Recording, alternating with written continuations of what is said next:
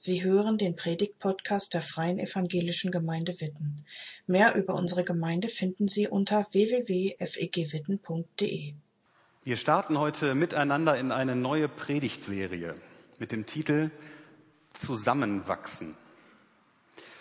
Als Gemeinde ist für uns ja seit einigen Monaten, Wochen wieder eine ganze Menge mehr möglich, als das noch vor einem halben Jahr der Fall war. Und Trotzdem ist es ja, ich weiß nicht, ob ihr das auch so erlebt, ich merke das auch herausfordernd, wieder mehr in Gemeinschaft zu sein. Einigen hier bei uns aus der Gemeinde gelingt das schon ganz gut, sich wieder in die Gemeinschaft einzugliedern, vielleicht sich sogar einzubringen. Und anderen fällt das noch schwer. Warum auch immer. Deswegen haben wir uns im Predigteam gedacht, dass es Sinn macht, wenn wir uns an sechs Sonntagen bis äh, Anfang November mal mit unterschiedlichen Aspekten mit dem Thema beschäftigen, wie es gelingen kann, als Gemeinde auch, Klammer auf, wieder, Klammer zu, zusammenzuwachsen. Wie kann das gelingen? Und gleichzeitig soll es auch darum gehen, nicht nur zusammenzuwachsen, wir untereinander, sondern auch im Glauben zu wachsen. Denn es ist ja so, wenn eine Gemeinschaft von Menschen miteinander Schritte geht und wächst, sich entwickelt, dann hat auch jede und jeder Einzelne etwas davon.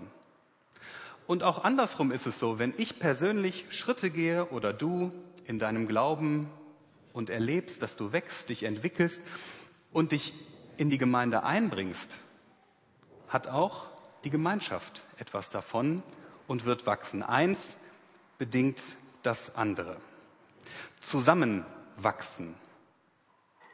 Zusammenwachsen. Darum soll es bis Anfang November bei uns gehen. Und wir starten heute in diese Serie mit einem ganz zentralen Jesuswort oder Jesusworten, die ihr gerade eben schon gehört habt. Worte, die Jesus seinen Jüngern zusagt aus Johannes 13, 34 und 35. Ich lese uns diese Verse noch einmal.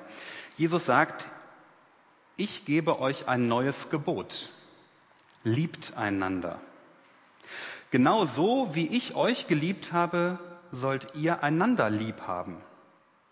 Daran werden alle erkennen, dass ihr meine Jünger seid, wenn ihr einander liebt. Ich weiß nicht, welche Resonanzen diese Worte von Jesus in euch auslösen. Es kann ja durchaus unterschiedlich sein. Vielleicht denkt ihr jetzt, was meint Jesus denn da? Sollen wir jetzt hier mal dicht zusammenrücken, miteinander kuscheln, uns lieb haben, uns küssen? Ist das vielleicht gemeint? Vielleicht merkst du auch einen inneren Widerstand und denkst, ähm, also einander lieben, ich liebe meine Frau, ich liebe meinen Mann, ich liebe meine Kinder, aber die Menschen in der Gemeinde, hm, die mag ich vielleicht, aber lieben. Und vielleicht merkst du auch, dass du denkst, na, Liebe, hat die Christina ja eben auch schon gesagt, das hat auch, hat doch was mit Gefühlen zu tun. Aber ich fühle mich nicht zu allen Menschen aus meiner Gemeinde hingezogen. Manche mag ich gar nicht. Und wieder andere fühlen sich vielleicht überfordert und denken, was? Wie Jesus soll ich lieben? Oh, Jesus ist aus Liebe zu uns gestorben. Das kann ich nicht. Das ist mir zu viel. Das überfordert mich. Ihr merkt, es ist wichtig, dass wir genauer hinschauen. Was hat Jesus denn hier gemeint? Von welcher Art der Liebe hat Jesus denn hier geredet? Jesus spricht ja von einem neuen Gebot. Er sagt, ein neues Gebot gebe ich euch. Liebt einander. Aber inhaltlich war dieses Gebot gar nicht so neu. Schon im Alten Testament, im Buch Levitikus, dem dritten Buch Mose heißt es, liebt einander so, wie ihr euch selbst liebt. Liebe deinen Mitmenschen, so wie du dich selber liebst. Aber es ist doch etwas neu. Neu ist nämlich, wie Jesus das Gebot begründet das Liebesgebot, und zwar mit sich selbst. Durch die Person Jesus, durch das, was er für uns getan hat, bekommt dieses Gebot ein ganz einzigartiges Profil. Die Liebe von Jesus wird nämlich für uns zum Vorbild, wie wir auch heute einander lieben sollen. Aber nicht nur das, sondern die Liebe von Jesus ist auch der Grund, warum und wie wir einander lieben sollen. Vorbild und Grund. Und damit ist gemeint, dass Jesus selber uns dazu befähigt, dass wir auch einander lieben können.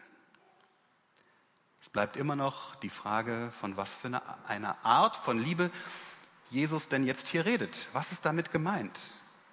Und klare Antwort, es ist nicht das gemeint, was wir im deutschen Sprachgebrauch sehr oft mit Liebe assoziieren. Schöne Gefühle, Herzklopfen, Schmetterlinge im Bauch. Das meint Jesus genau nicht. Das ist menschliche Liebe, das, was wir kennen. Und menschliche Liebe unterscheidet sich von der Liebe, wie sie im Neuen Testament beschrieben wird, wie sie gläubige Menschen, Menschen, die mit Jesus Christus leben, wie sie untereinander erleben.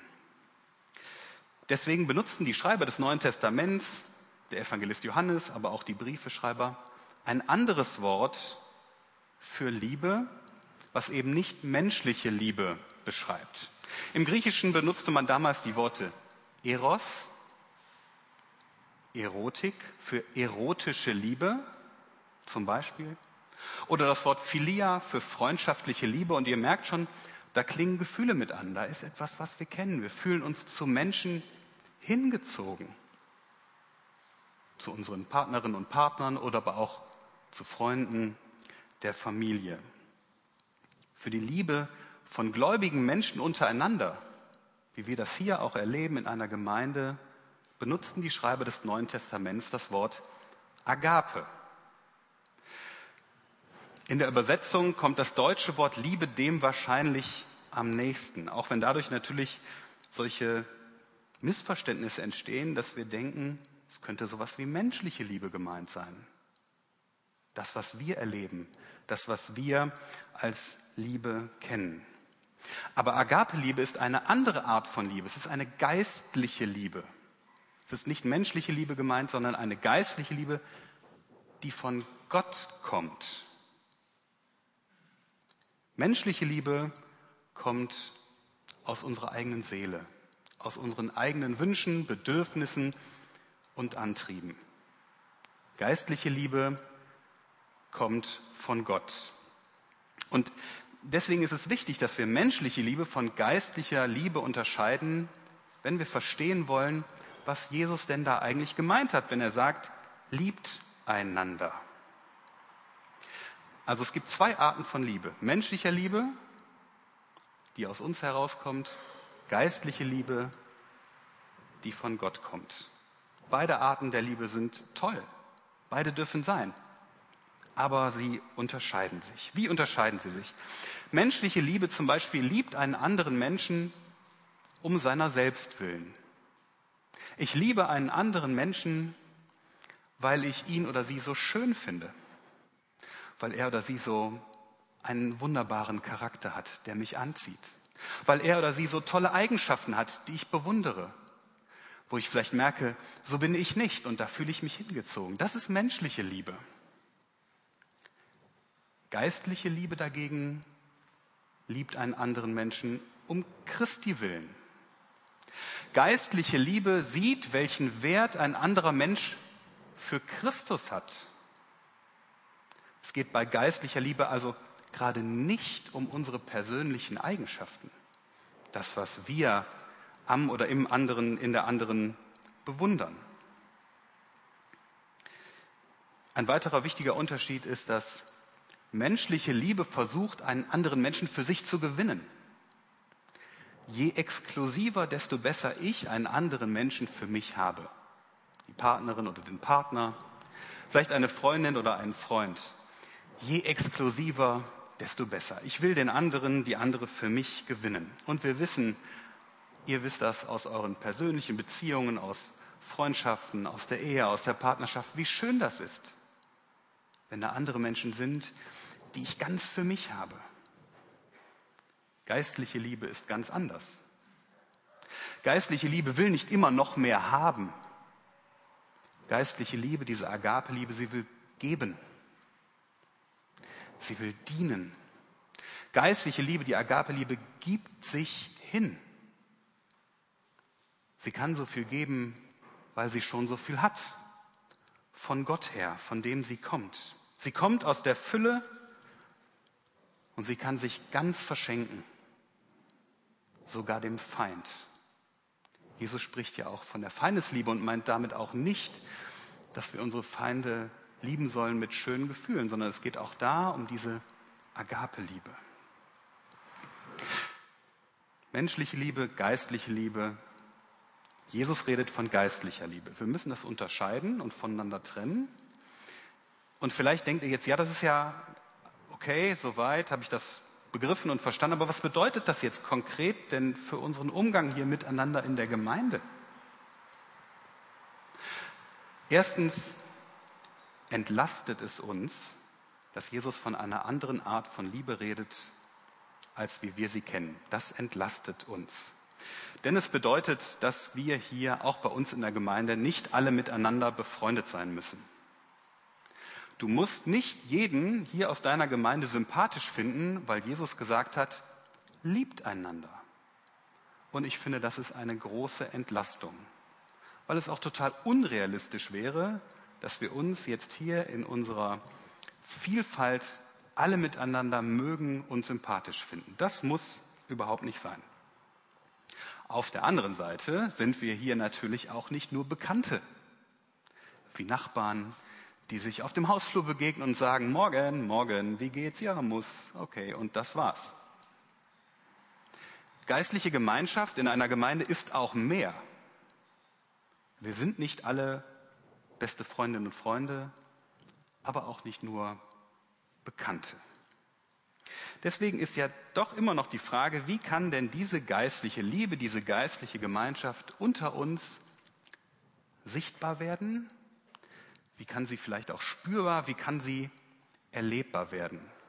Und ich habe euch drei Beispiele mitgebracht. Es gibt wahrscheinlich noch eine ganze Menge mehr, aber drei Beispiele habe ich mitgebracht, die ihr euch merken könnt, wenn ihr euch die Worte merkt. Reden, also was mit dem Mund tun, sehen mit den Augen und hören mit den Ohren. Erstens reden. Ganz typisch für eine Gemeinde ist ja, dass du zum Beispiel sonntags morgens zum Gottesdienst kommst, kommst und damit klarkommen musst, dass hier Menschen sind, die du nicht sympathisch findest. Das gibt es. Das ist so. Und das ist entlastend. Hier triffst du auf Menschen, die du vielleicht nicht sympathisch findest und du musst trotzdem mit ihnen klarkommen. Wir treffen hier aufeinander und manche sind mir fremd und dir. Und manche findest du komisch und denkst, wie kann man sein Leben nur so gestalten? Das begreife ich nicht. Ich würde das ganz anders machen. Warum redet er oder sie so? Warum gibt sie sich so? Das verstehe ich nicht, das begreife ich nicht. Aber wir sind hier in einer Gemeinde miteinander.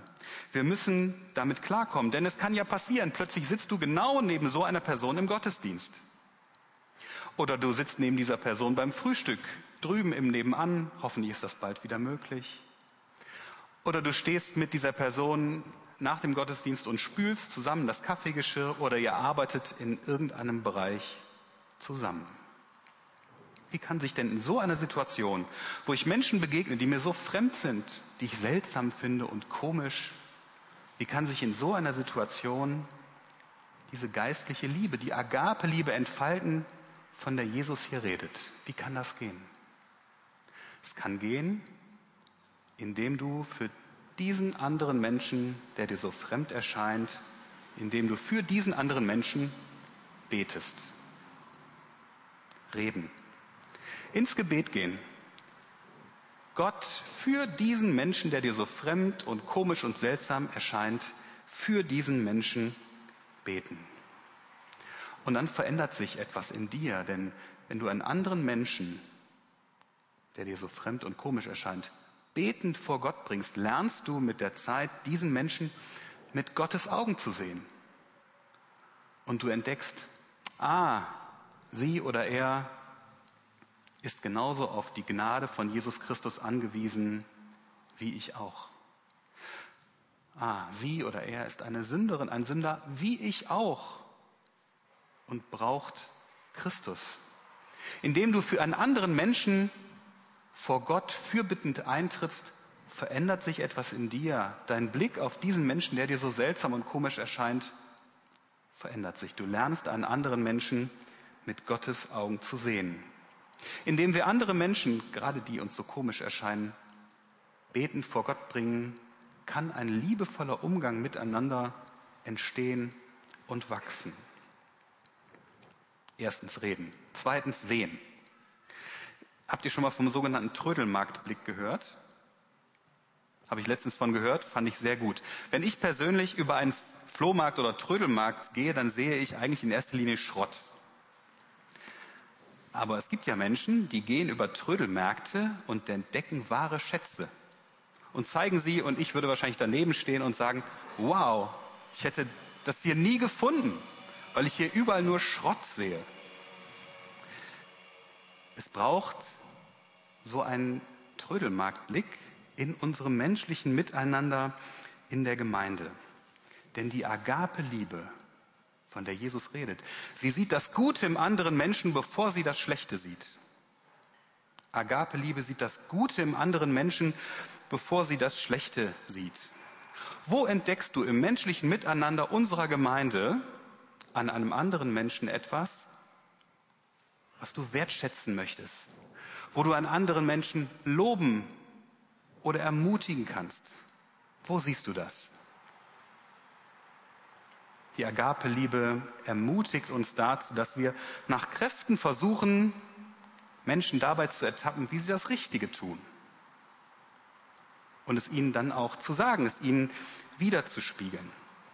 Die Agape-Liebe, von der Jesus redet, sieht das Gute im anderen Menschen bevor sie das Schlechte sieht. Woher weiß ich das?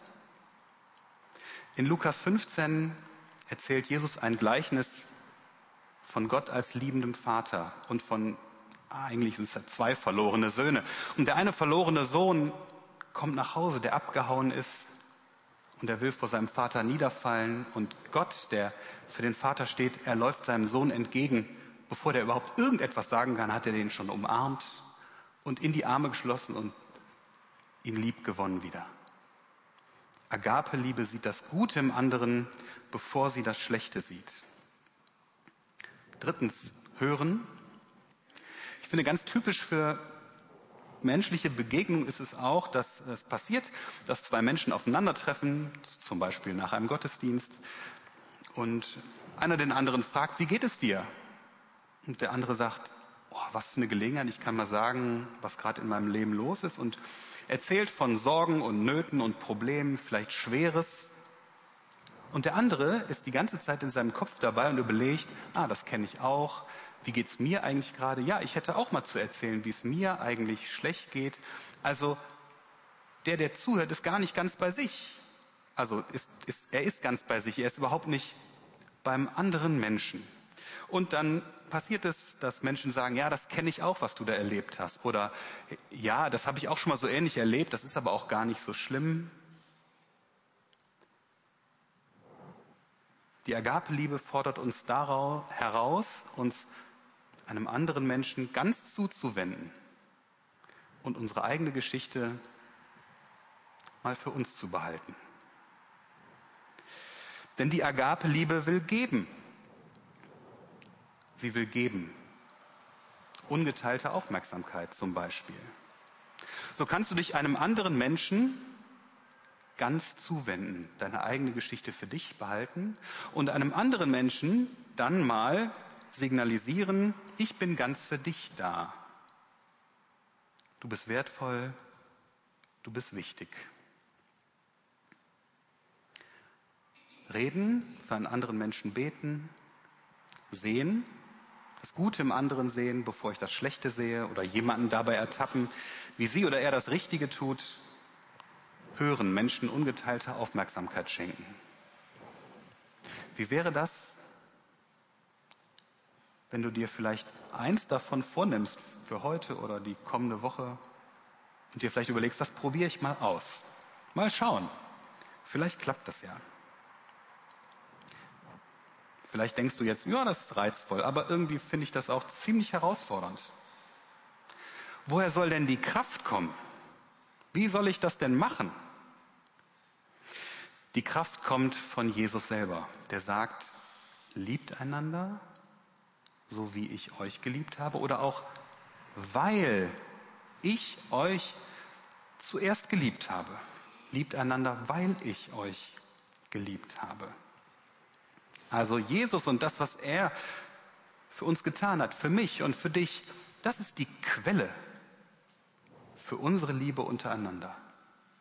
Es geht nicht darum, dass wir, dass du aus dir heraus jetzt, aus deiner eigenen Kraft, dich anderen Menschen so zuwenden sollst, sondern immer nur aus der Liebe zu Jesus heraus. Darum geht es. Diese Liebe, von der Jesus spricht, sie kommt direkt von Gott zu uns. Und wir sie, erleben sie gleich miteinander ganz heilsam, wenn wir das Abendmahl feiern. Stellt euch doch mal einen Moment vor, was möglich wäre, wenn diese Art von Liebe, von der Jesus redet, unter uns mehr und mehr spürbar und erlebbar wird. Ich sage bewusst mehr und mehr, weil es das hier natürlich auch schon gibt. Klar. Aber wenn das mehr und mehr erlebbar wird. Mich begeistert es total, dass Jesus verspricht, dann werden Menschen außerhalb der Gemeinde euch erkennen. Sie werden das sehen und erleben und erkennen, dass ihr zu mir gehört. Mich begeistert das. Das wäre doch was, oder?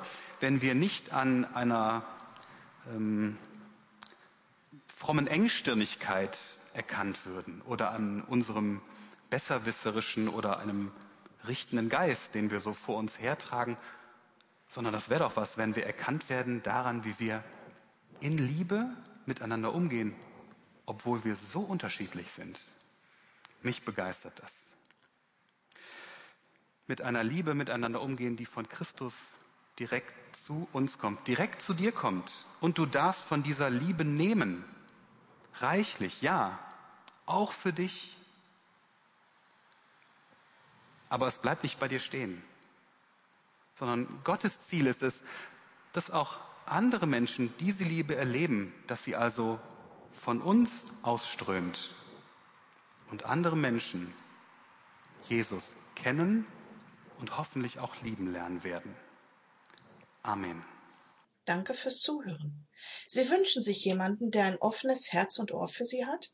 Wir haben ein Team von Seelsorgern, das sich freut, für Sie da zu sein und vermitteln Ihnen gerne einen Kontakt. Anruf genügt unter Witten 93726.